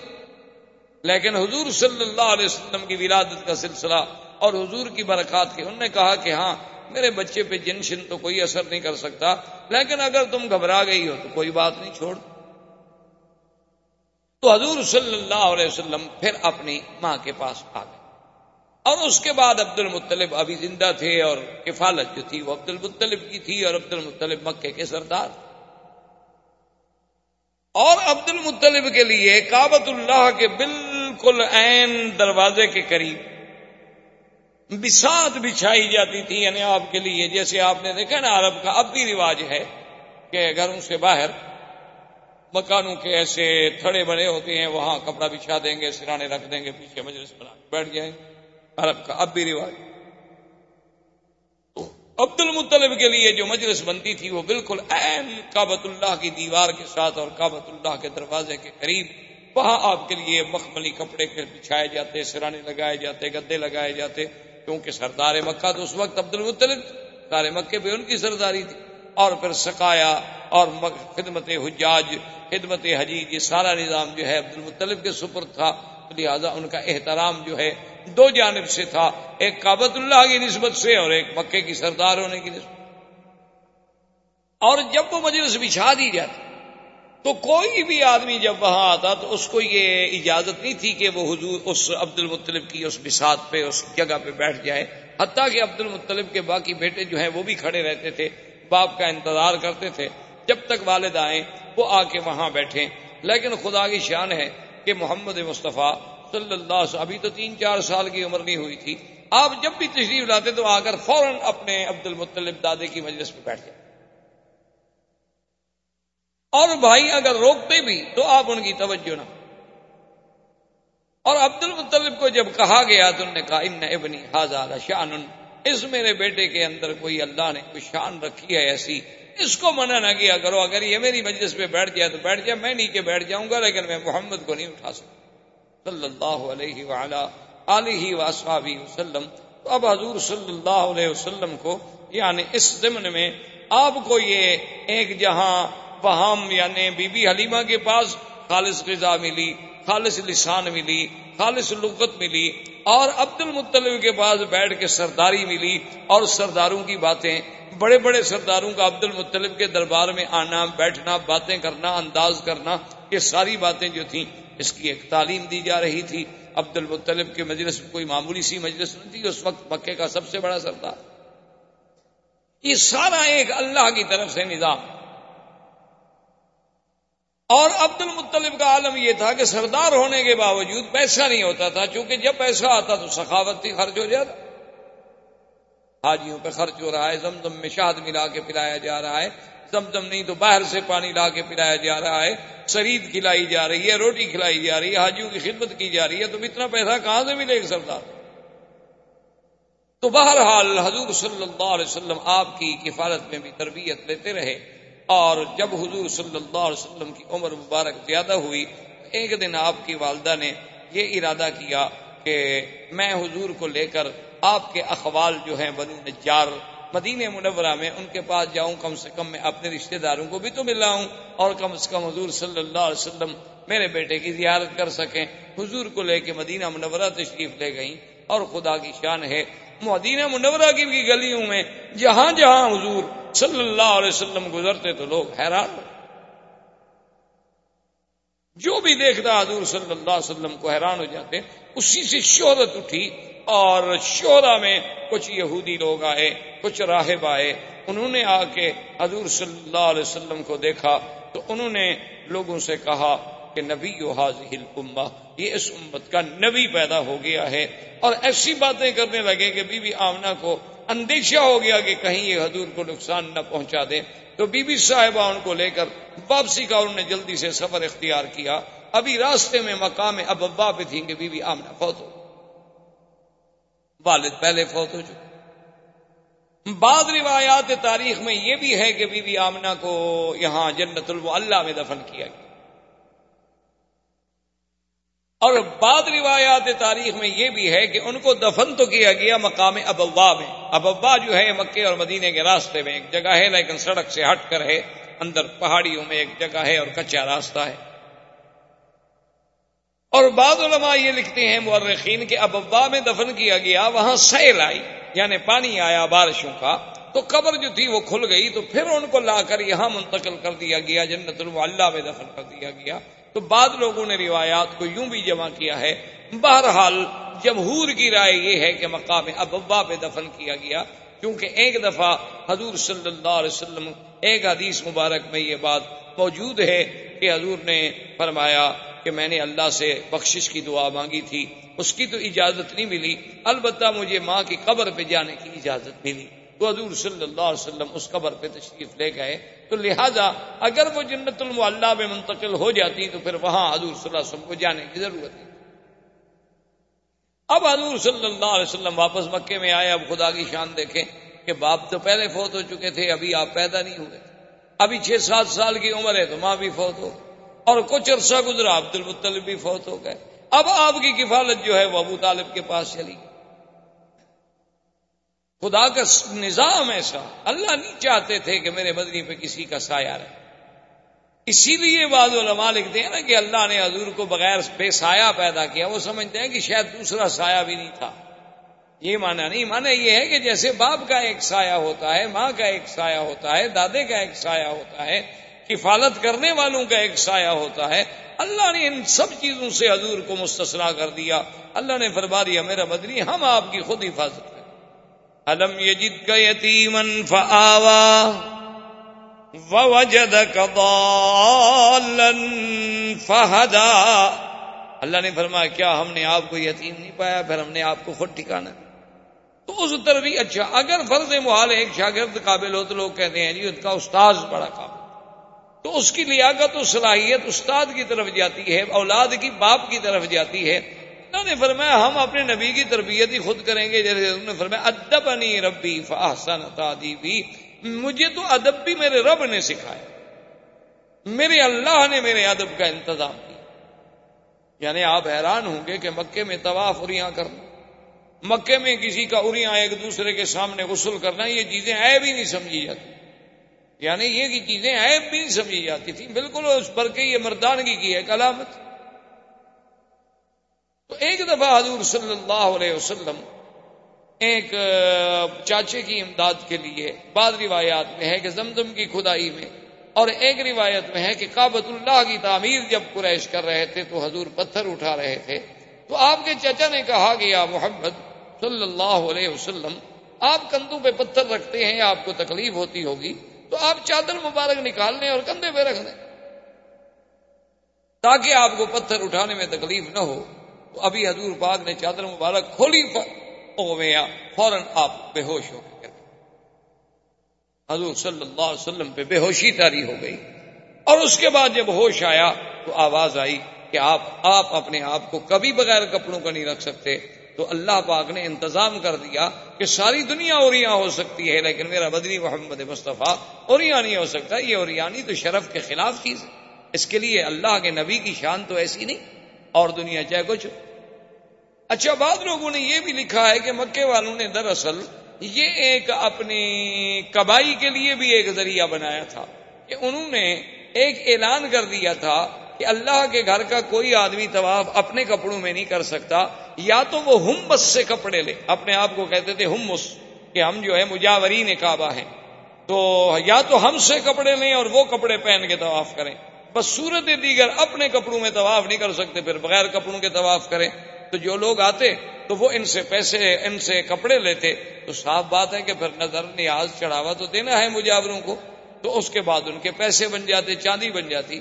اور جن غریبوں کے پاس پیسے نہ ہوتے وہ کابت اللہ کا اریاں طواف کرتے، چاہے مرد ہوتے، چاہے عورتیں ہوتے۔ اور یہ اریاں طواف اس وقت تک ہوتا رہا، حضور کا نبوت مل گئی، اعلان نبوت ہو گیا حضور کی مکی زندگی، حضور صلی اللہ علیہ وسلم مدینہ منورہ میں تشریف لے گئے، نو ہجری تک۔ یعنی نو ہجری تک اللہ تبارک و تعالیٰ کے گھر کا طواف جو ہے وہ بغیر لباس کے اوریاں ہوتا رہا۔ تو نو ہجری میں حضور صلی اللہ علیہ وسلم نے سیدنا علی ابن ابی طالب رضی اللہ تعالیٰ عنہ کو بھیجا۔ انہوں نے آ کے اعلان کیا کہ اللہ یتوف بالبیت اریان خبردار آج کے بعد کوئی اللہ کے گھر کا طواف جو ہے اریا نہیں کر سکتا۔ اور خبردار کے آج کے بعد کوئی مشرق اللہ کے کعبے میں داخل نہیں ہو۔ تو یہ اعلان جو ہے نو ہجری کو جا کے۔ لیکن افسوس سے یہ کہنا پڑتا ہے کہ ہم لوگوں نے اس یعنی اللہ کے نبی کے اعلان کو کیسے بدل دیا؟ کہ جیسے اللہ نے حکم دیا تھا نا بنو اسرائیل کو کہ یوم سبد جو ہے مچھلی کا شکار نہ کریں، تو انہوں نے کیا کیا کہ ندیاں نالے بنا کے حوض بنا دیے۔ کہ پانی اور مچھلی تو حوض میں سبد کو آ جاتی، آگے اور پھٹا ڈال کے دروازہ بند کر دیتے، راستہ بند کر دیتے، پکڑ اتوار کو لیتے۔ کہتے جی ہم نے ہفتے کو تو شکار نہیں کیا ہم نے تو اتوار کو پکڑا ہے۔ تو آج کل کے مسلمانوں نے بھی نعوذ باللہ، ثم نعوذ باللہ، اللہ کے نبی کے اس حکم کو ایسا بدلا کہ لباس تو پہن لیا، لیکن وہ اریانی سے بھی زیادہ برا ہے۔ اتنا باریک لباس، اتنا باریک کپڑا یعنی آپ حیران ہوں گے اب یہ جس سے ہم یہ اترا پہنتے ہیں، اس سے اگر ابایا اور پردہ بنایا جائے تو اسے آپ پردہ کہیں گے خدا کے لیے، اسے آپ برقع کہیں یعنی یہ تو مزید اپنے حسن کو نکھارنے کا ذریعہ ہے کہ کسی کو اگر کالا رنگ سوٹ کرتا ہے، وہ کالے رنگ کا برقع بنا لے گی۔ کسی کو سفید رنگ سوٹ کرتا ہے، سرخ رنگ سوٹ کرتا ہے، سبز رنگ سوٹ کرتا ہے، جو اس کا میچنگ کلر ہے، اس کے مطابق وہ اپنے برقے بنائے گی، اسی کے مطابق اپنی وہ چہرے پہ ڈالنے والی جھلیاں بنائیں گی اور اسی طرح پھر آنکھوں کے سوراخ رکھے جائیں گے، پھر ناک کو ظاہر کیا جائے گا۔ یعنی حسن کو اجاگر کرنے کا بہانہ ہے۔ یہ پردہ نہیں ہے۔ اس کو کوئی پردہ نہیں کہہ سکتا۔ اسی کے بارے میں سرکار دو عالم نے فرمایا تھا کہ ربا کاسیات آریات، بہت ساری ایسی عورتیں ہوں گی میری امت میں۔ بظاہر تو وہ لباس پہنے ہوئے ہوں گی، لیکن حقیقت وہ اریا ہوں گی اور اللہ تبارک و تعالیٰ کی ان پہ لانت برس۔ اسی لیے علماء نے لکھا ہے کہ بعض اوقات ایک آدمی موٹا کپڑا پہنتا ہے، جیسے آپ نے دیکھا جین کے پینٹ پہنی جاتی ہے لیکن اگر وہ موٹے کپڑے کا سلائی اتنی ٹائٹ ہے کہ ہر عزو نظر آ رہا ہے، تو وہ بھی اریا کے حکم میں۔ یعنی وہ بھی اسی حکم میں آئے گا کہ جیسے اس نے لباس پہنا ہوا نہ ہو، کہ ہر ہر عضو اس کے وجود کا ایک ایک حصہ، اس کی یعنی وجود کی سٹائل اس کے سینا اس کے ابار، ہر چیز الگ الگ اگر نظر آ رہی ہے، کپڑا چاہے موٹا ہو، تو وہ بھی اریا کے حکم میں ہوگا کہ رب کاسیات آریات، کہ بہت ساری عورتیں ایسی ہوں گی کہ جنہوں نے بظاہر تو لباس پہنے ہوئے ہوں گے، یا ایسی جرابیں پہن لینی جو اس کے رنگ سے ملتی ہوں، پتہ ہی نہ لگ سکے کہ اس کے بدن کا رنگ ہے یا ایک باریک سی جراب چڑی ہوئی ہے اس کے اوپر۔ ایک ایسا برقع پہنا کہ برقے سے اور کمیز کے اندر سے جو بنیاد کا کلر ہے وہ بھی نظر آ رہا ہو، تو ایسے کپڑے کو آپ کیا کہہ سکتے ہیں کہ یہ کپڑا ساتر ہے؟ یہ کپڑا اس لیے پہنا گیا ہے کہ عورت کا بدن چھپا رہے اور اس پر کسی غیر کی نظر نہ پڑے۔ یا یہ ایک فیشن ہے کہ مردوں نے اپنا ایک ابایا ڈال لیا، عورت نے ایک سیاہ گاؤن ڈال لیا، بس ختم ہو گئی بات۔ اچھا بال تو نعوذ باللہ یہ عالم ہے کہ اوپر سے باقاعدہ برقع ہے اور اندر جو ہے منی اسکرٹ ہے بعض کا اوپر سے برقع ہے اور اندر جو ہے وہی جین پہنے ہوئی ہے مردانہ۔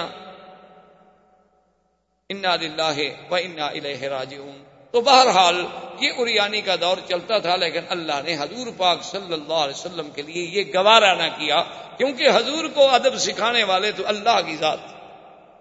اب ابو طالب کی کفالت کا زمانہ آیا تو حضور پاک نے دیکھا کہ میرے چاچے کے لیے بھی غربت کا بڑا دور ہے۔ سردار تو ہیں، لیکن اتنا پیسہ نہیں ہے کہ گھر کا خرچہ بھی چلا سکیں۔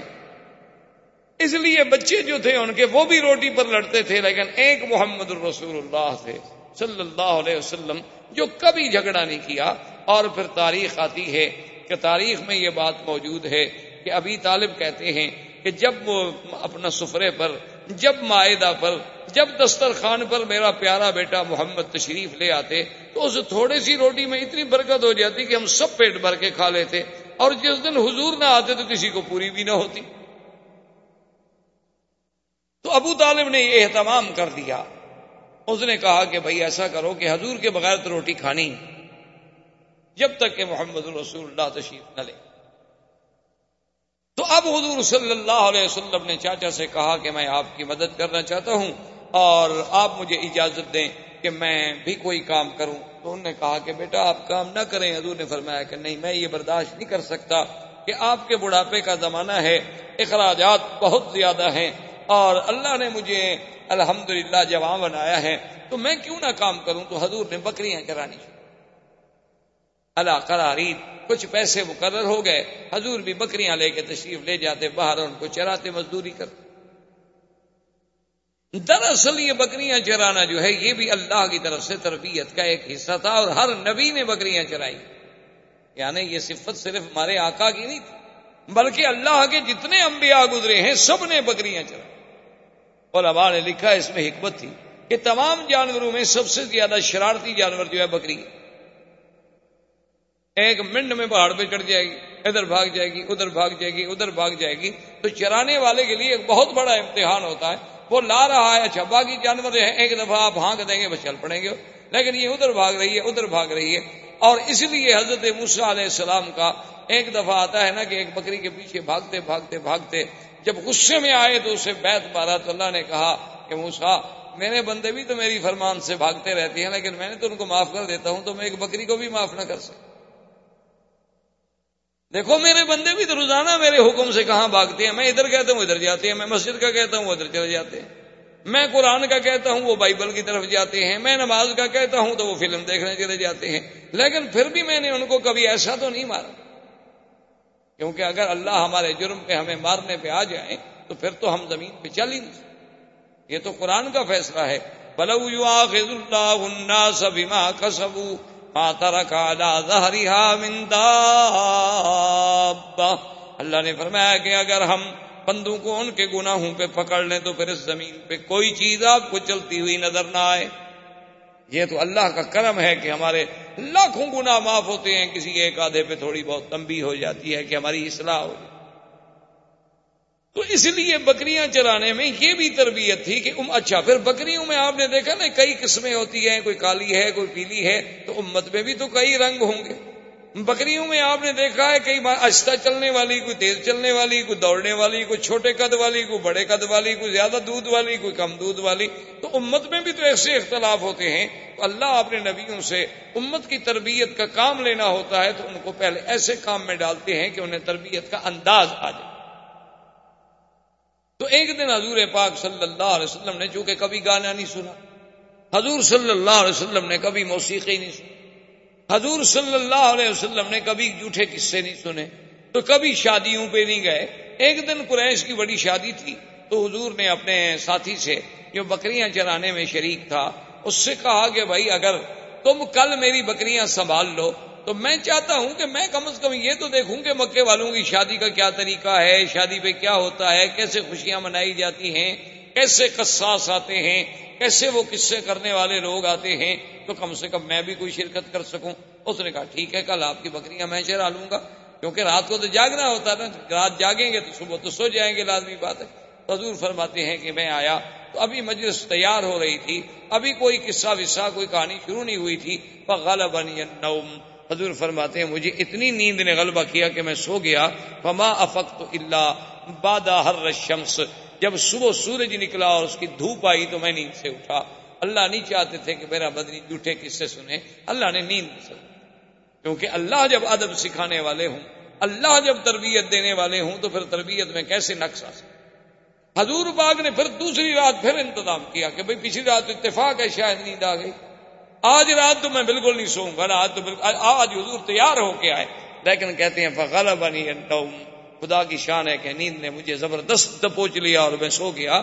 اور سب کو چوتا رہا، گانے ہوتے رہے، آوازیں ہوتی رہی باجے بجتے رہے۔ لیکن ایسی نیند اللہ نے غالب کر دی کہ نیند اس وقت کھلی، مجلس اجڑ گئی، لوگ بھاگ گئے، سورج نکل آیا۔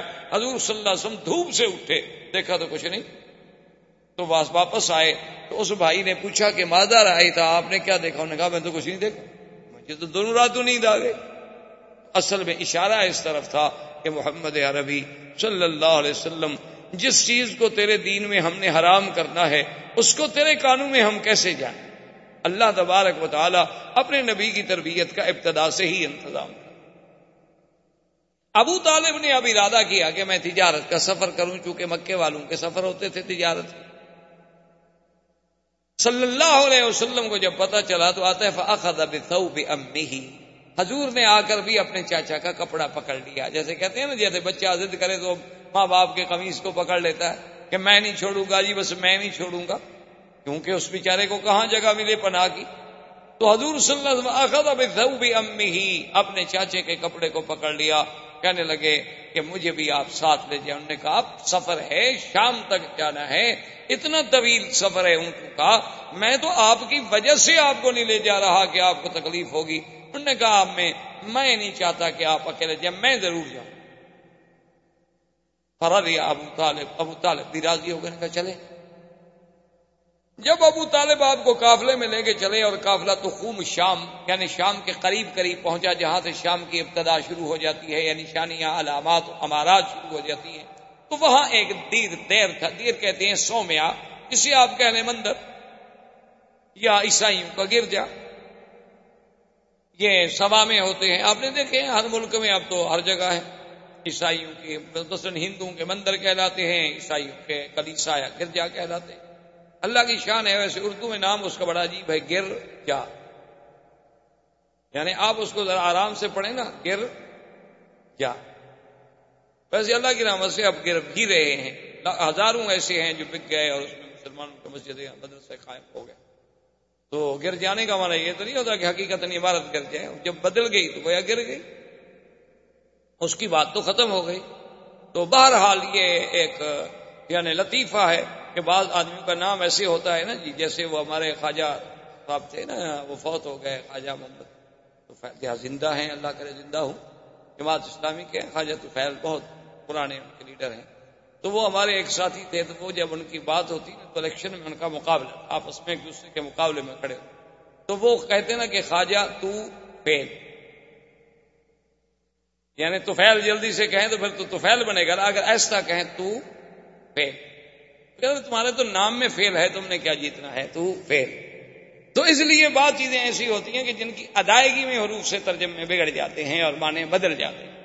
بار صورت تو وہ جناب جب دیر میں پہنچے تو وہاں ایک راہب تھا اور وہ کبھی اس دیر سے، اس سومیا سے، اس کلیسا سے باہر۔ اب یہ پہلی دفعہ تھی۔ ابو طالب کے دور میں جب یہ سفر پہ گئے تو ان کی زندگی میں یہ پہلا واقعہ تھا یعنی اس سے پہلے کبھی ایسا نہیں ہوا کہ وہ راہب جو ہے وہ باہر نکلا ہو، لیکن وہ راہب باہر بھی آیا اور آنے کے بعد اس نے یہ بھی کیا کہ، اعلان کیا کہ بھائی تمام مکے کا جو قافلہ ہے، ان سب کو میری طرف سے داؤ ابو طالب حیران کہ یہ تو راہب کبھی باہر نہیں آیا اور آج ہمیں دعوتیں ہو رہی ہیں، بات کیا ہے؟ اور راہب نے اپنے سب چھوٹے چھوٹے جو اس کے تھے نا نیچے کام کرنے والے چھوٹے چھوٹے راہب، تو ان کو کہا کہ بھائی اعلیٰ سے اعلیٰ کھانے کا انتظام کرو اور اتنا کھانے کا انتظام کرو کہ پورے قافلے کو کھلاؤ اور ہر آنے جانے والے کو، گزرنے والے کو، بستی والوں کو سب کو کھلاؤ اور کسی چیز کی کمی نہیں ہونی چاہیے اور خود کھڑے ہو کے نگرانی کرو، کھانے کا انتظام ہو گیا۔ بڑی لمبی تفصیل میں، اب جناب جب کھانے کا وقت آ گیا تو راہب ایک ایک کو غور سے دیکھ رہا ہے اور اس کے بعد اس نے پوچھا ابو طالب سے کہ حل ترک تم احدن کسی کو چھوڑ کے آئے ہو؟ کوئی بندہ رہ تو نہیں گیا؟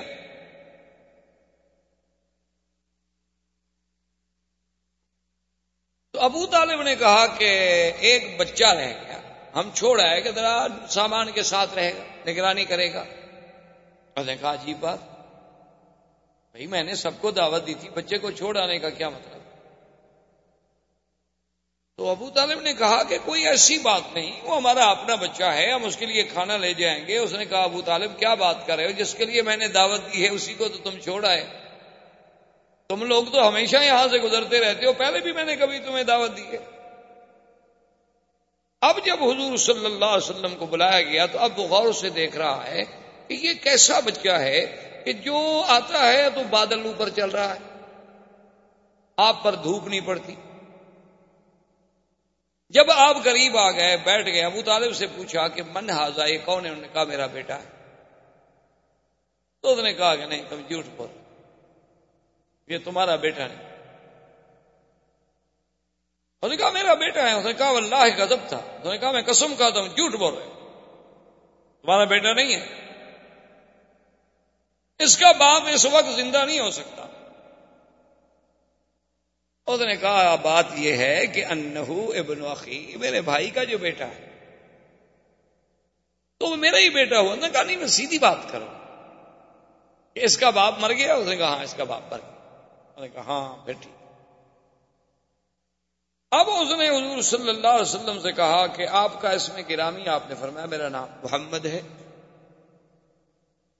فرمایا اقسم کا بلّہ والعزا۔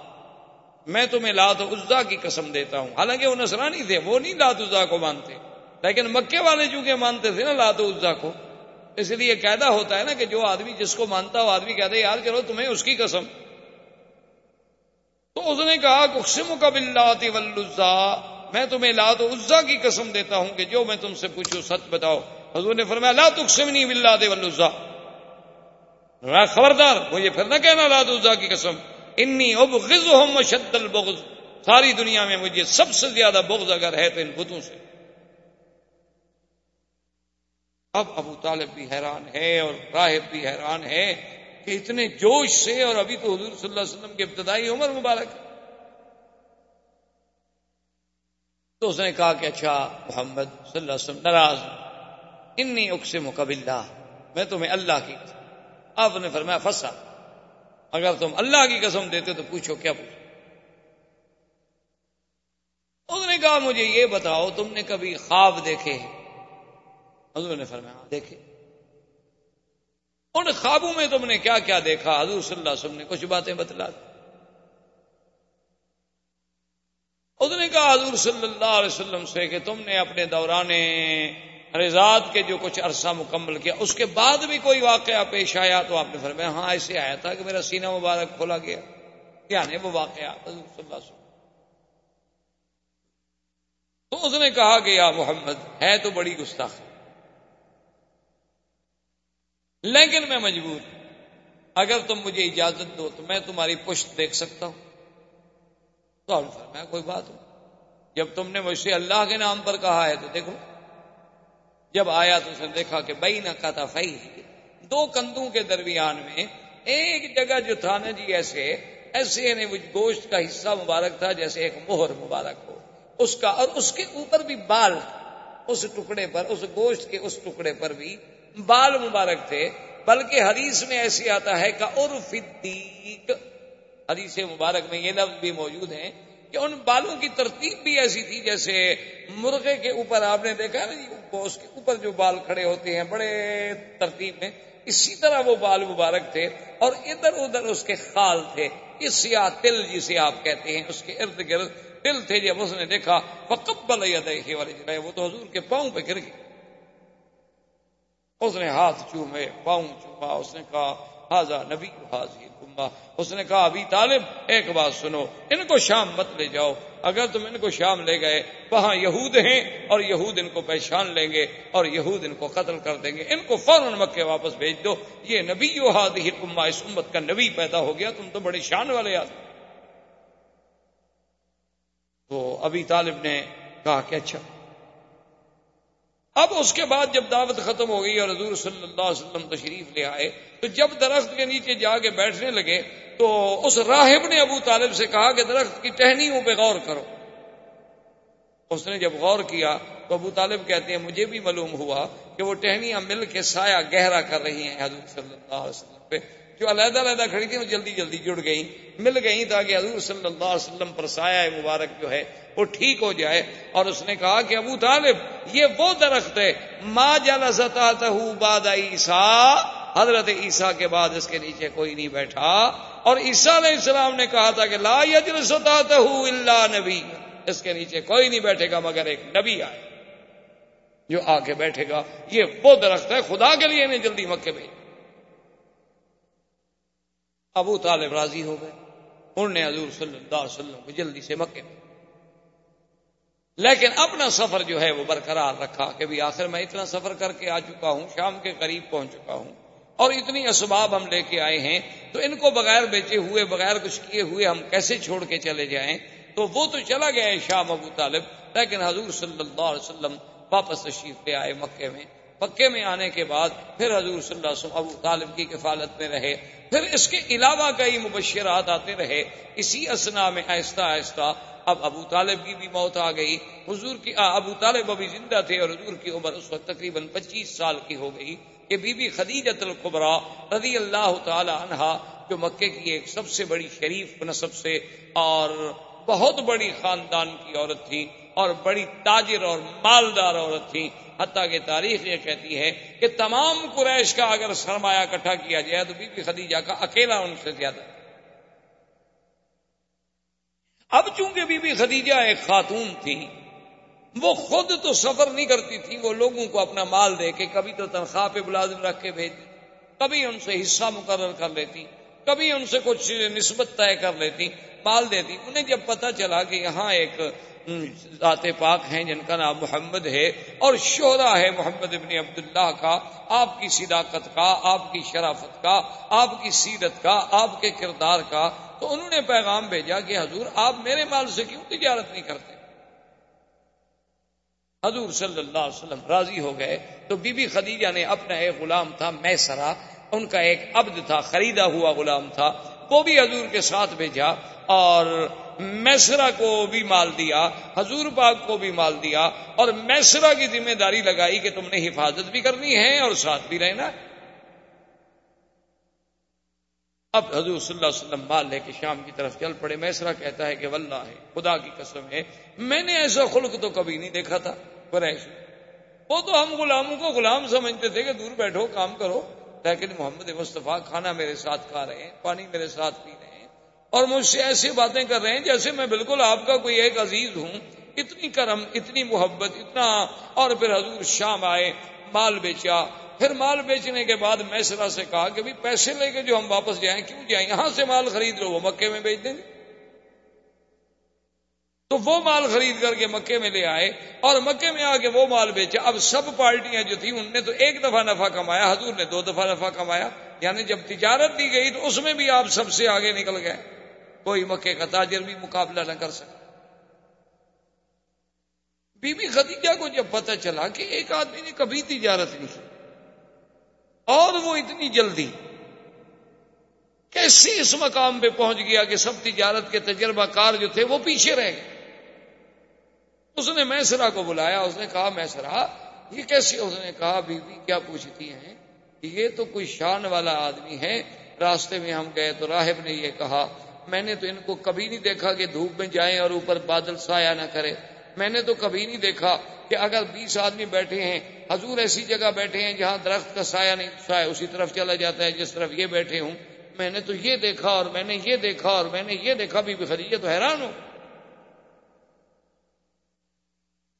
اب بی بی خدیجہ کے دل میں ایک تڑپ پیدا ہوئی کہ کہیں ایسا کیوں نہ ہو جائے کہ میں شادی کر لوں۔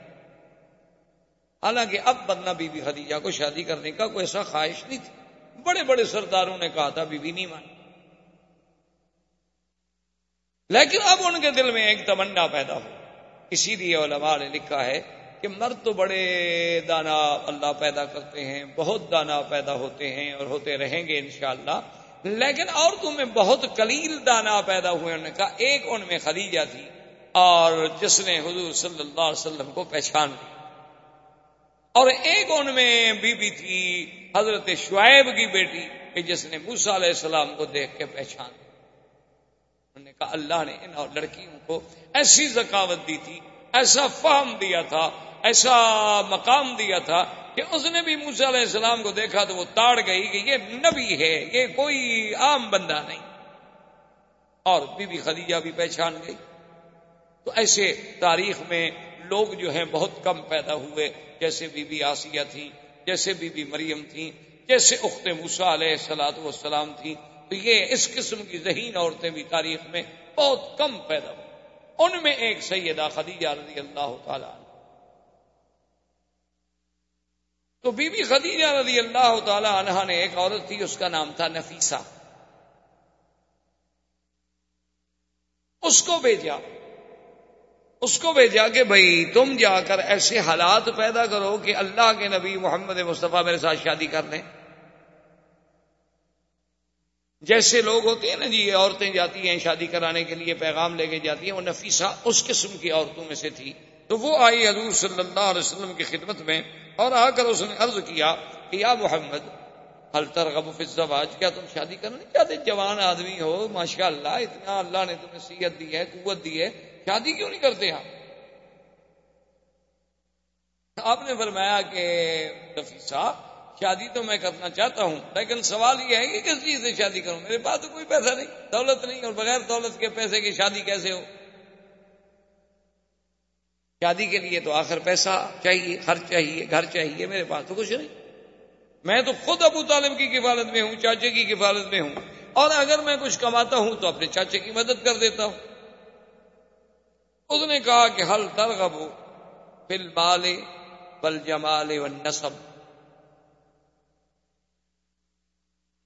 اس نے کہا کہ محمد مصطفیٰ صلی اللہ علیہ وسلم، کیا آپ چاہتے ہیں کہ میں ایک ایسی عورت جس میں جمال بھی ہو، مال بھی ہو اور نصب بھی، تینوں چیزیں جمع ان کے بعد عورتیں جو ہیں، جمال تو بڑا ہوتا ہے، خوبصورتی بڑی ہے، لیکن خاندان اچھا نہیں۔ بعض ایسی لڑکیاں ہوتی ہیں کہ خاندان بہت اچھا ہے لیکن بیچاری خوبصورت نہیں۔ بعض ایسی ہوتی ہیں کہ مال ہی کوئی نہیں، خوبصورت بھی ہے، خاندان بھی اچھا ہے، لیکن کوئی مال نہیں، کوئی آدمی شادی کرنا نہیں چاہتا۔ کہا کہ جب تینوں صفتیں جمع ہو جائیں تو ہلتر ترغب تو آپ نے فرمایا کہ ہاں پھر کس کی رغبت نہیں ہوگی؟ میری بھی رغبت ہے، اگر کوئی ایسی عورت ہو۔ کون؟ من من آدھی۔ کون ایسی عورت ہے جس میں یہ تینوں صفتیں ہیں؟ اس نے کہا، محمد رسول اللہ۔ میں آپ سے چھپانا نہیں چاہتی۔ یہ خدیجہ، وہ خدیجہ۔ نے کہا کیا کہتی ہے نفیسہ؟ آئینہ خدیجہ؟ خدیجہ کام سے شادی کرے۔ اس کو تو بڑے بڑے سنادید نے، بڑے بڑے روسائے قریش نے شادی کے پیغام بھیجے ہیں۔ اس نے سب کا رد کر دیا ہے۔ تو اب وہ ایک یتیم سے میرا باپ فوت ہو گئے، میری ماں فوت ہو گئی، میرا دادا فوت ہو گیا، میں خود ابھی تعلیم کی کفالت میں ہوں۔ تو خدیجہ میرے ساتھ شادی کیسے کرے گی؟ تو اس نے کہا کہ حضور، اگر آپ اس بات کو اپنی ذات تک محدود رکھیں تو مجھے تو خود خدیجہ نے ہی بھیجا ہے۔ تو آپ نے فرمایا کہ اچھا پھر میں راضی ہوں۔ تو جب نفیسہ نے آگے خدیجہ کو پیغام دیا نا، حضور کی رضا کا، تو بی بی خدیجہ کہتی ہے میرے لیے اس سے بڑا خوشی کا دن کوئی نہیں تھا۔ کیونکہ پہلے میں حالات تو سن چکی، اور میں ساری علامات سے کسی نتیجے پر تو پہنچ چکی تھی کہ یہ کوئی نرالی شان والا بیٹا، بچہ ہے، جوان ہے۔ تو بی بی خدیجہ راضی ہوئی حضور صلی اللہ علیہ وسلم ابو طالب اپنے چچا اور سیدنا حمزہ رضی اللہ تعالی عنہ کو لے کر تشریف لے آئے بی بی خدیجہ کے پاس۔ تو بی بی خدیجہ نے ورقہ ابن نوفل امر ابن اسد ابن عزا، جو اس کے قریبی رشتے دار تھے، ان کو بلایا۔ تو حضور صلی اللہ علیہ وسلم کا نکاح ہوا اور خطبہ پڑھا ابھی طالب۔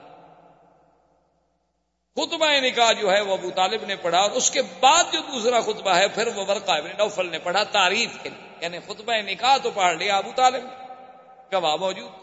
لیکن ورقہ ابن نوفل نے پھر تعریف محمد رسول اللہ صلی اللہ علیہ علیہ و اصحابہ وسلم تسلیما کثیرا کثیرا کی شان میں خطبہ پڑھا کہ یہ بچہ جو ہے، یہ نوجوان جو ہے، اس کی کوئی نرالی شان ہے، اس میں ہم نے یہ وصف دیکھی، یہ وصف دیکھی اور اس نے کہا، خدیجہ، میری رائے میں، میری تحقیق میں اس وقت دنیا کی سب سے زیادہ خوش قسمت اگر کوئی خاتون ہے تو تم ہو کہ آج تمہاری قسمت میں محمد رسول اللہ ہے، صلی اللہ علیہ وسلم۔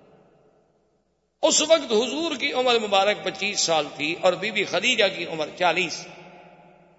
اور آپ سے پہلے وہ دو شوہروں سے شادی کر چکے۔ اللہ کی شان ہے کہ حضور صلی اللہ علیہ وسلم کو جو اللہ نے اولاد دی ہے، تقریباً ماں سوا ایک بچے کے سب کے سب جو ہیں وہ بی بی خدیجہ سے۔ حضور صلی اللہ علیہ وسلم کے بیٹے جو بی بی خدیجہ سے پیدا ہوئے عبداللہ، پہلا بچہ جو پیدا اس کا نام تھا القاسم۔ دوسرا بیٹا جو پیدا ہوا اس کا نام تھا عبداللہ۔ بعض لوگوں کو بڑی غلطی لگتی ہے، وہ کہتے ہیں حضور کے بیٹوں کا نام شاید طیب بھی تھا اور طاہر بھی تھا۔ یہ طیب، طاہر آپ کے بیٹوں کا نام نہیں تھا۔ احباب کرام، اس کے بعد اب آپ اس مبارک سلسلے کی سی ڈی نمبر چار سماعت فرمائیں۔